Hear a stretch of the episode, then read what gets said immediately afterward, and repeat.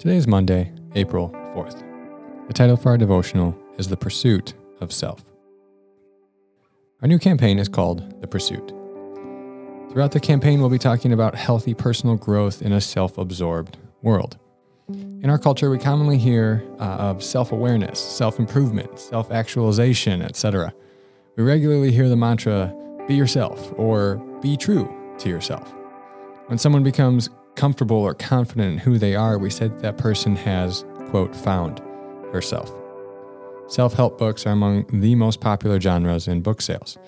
Uh, NPD, a group that analyzes publishing data, found that the self help category of book sales has grown steadily in recent years and doubled since 2013. This is also a theme Disney has been championing for quite a while now. Uh, the climax of Simba's personal struggle comes when he accepts that he is indeed Mufasa's son uh, remember that dramatic scene where James Earl Jones's voice just booms through the clouds. You have forgotten who you are, and so you have forgotten me. Uh, Encanto, a newer Disney movie, details the story of a young woman learning to be comfortable with herself in a family where everyone has superpowers except for her. Moana, if you remember, boldly sings, I am Moana, at that dramatic scene. And then she proceeds to remind Te Fiti who she truly is. Okay, I'll stop on the Disney uh, theme there. If you're looking for it, though, you will see it everywhere. This is maybe the highest good, being true to yourself, that a secular culture can pursue. Our culture is not wrong to emphasize this topic, though. Maybe they overemphasize, but they're not wrong to emphasize it. Knowing ourselves is incredibly important to living a healthy, integrated life. Who hasn't experienced a time of self discovery and felt the relief and growth on the other side? Similarly, who hasn't gone through a time of feeling as if you've lost yourself or felt unsettled, not knowing what to do or even what you want? In the secular culture, what is typically meant by this journey of self discovery is an acceptance of who one is and willingness to boldly live in that identity, without regard for whether that identity is rooted in truth and what we do out of it is good.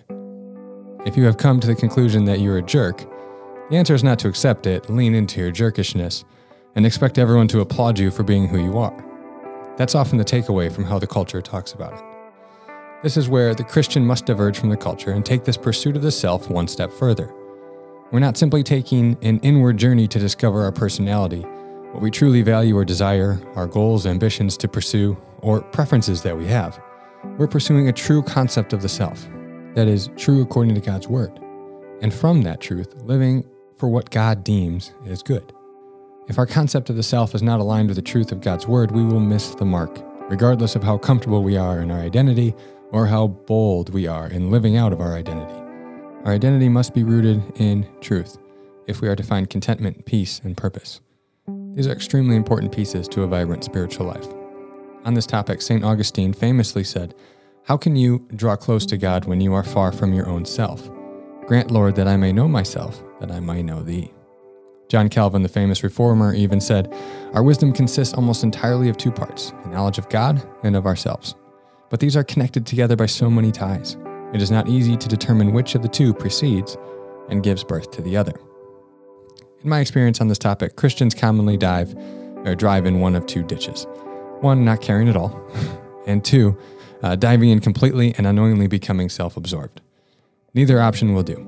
So in this campaign, we'll be be pursuing a true biblical concept of the self, and then from there, moving on to how do we live out of that true concept of ourself to do what is truly good.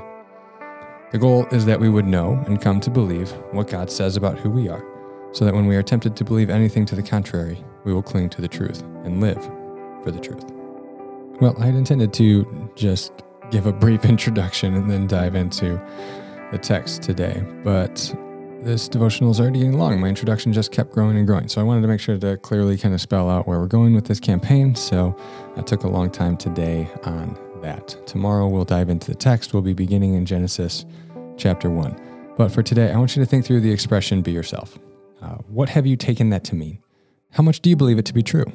Have you ever gone through a time in your life where you felt like you either lost yourself or a time where you felt like you had found yourself?